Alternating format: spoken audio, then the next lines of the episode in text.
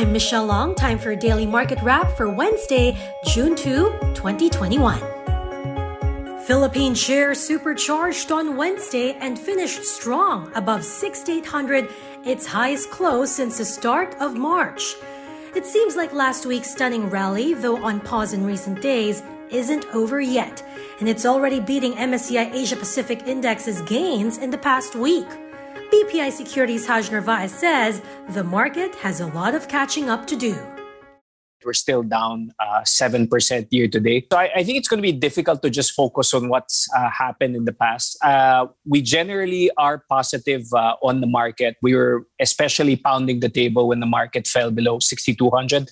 We've had a good past uh, past week. I think uh, mm-hmm. you know we've done fairly well. We've seen a rally in certain uh, blue chips, but we think there's there's good support at the very least at the 6500 uh, levels. We still see uh, some good upside uh, till the end of the year. You know, we're we're still early in terms of vaccinations. That is expected to pick up pace in, in probably the next.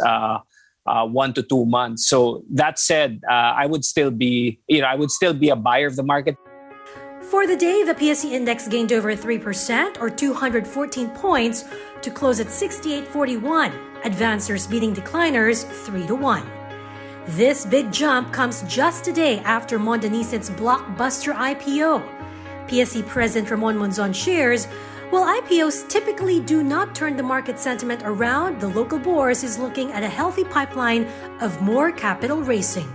So far, we've had two IPOs, which was the uh, Double Dragon REIT. The second one, of course, is this uh, Monde Nissin. We have one coming up very shortly, uh, Del Monte, which is another 44 billion peso, you know, capital raising activity. We have two REITs scheduled, which is the Cyber Zone of uh, Filinvest, which uh, plans to raise about 14.9 billion.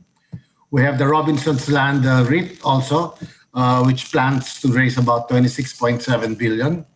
And then we have a, a slew of uh, you know smaller uh, follow-on offerings. We have the follow-on offering of Apollo.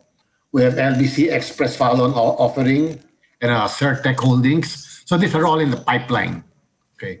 So I, I guess I can say, you know, the uh, capital raising uh, pipeline for the market this year is fantastic. Today, after yesterday's Monde Nissin IPO, we're already uh, had a 122.5 billion of capital raise in the you know Philippine stock market compared to 103.7 billion for the whole year of 2020 okay when we had then one of the biggest or the biggest IPO at that time which was Converge as you know. Converge.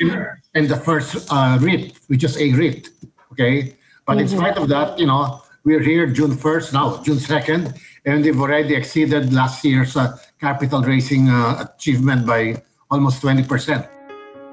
But Evercore Asia senior advisor Stevie CuUnjieng, who's been making deals on the global stage for decades, sees a fundamental weakness in the local setup, and he says it has nothing to do with the Philippine Stock Exchange.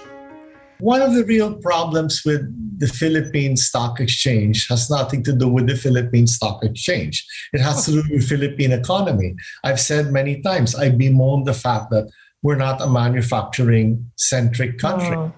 And so, if you look at it, the only manufacturing you really have of scale in the Philippines is food processing. So, therefore, you will be, per se, a little imbalanced in the type of companies that will go public. It'll be services, it'll be banks, it'll be real estate, and it'll be food processing. That's it. VinFast in Vietnam is planning to enter the electric vehicle market in the US. Any chance we'll do that here? No.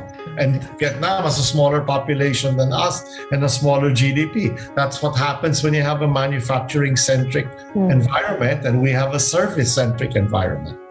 Meanwhile, among the day's outperformers, conglomerates like GT Capital and SM Investments, as well as property plays. And that is it for today's Market Edge. Don't forget to hit the follow button for the latest market action in the Philippines.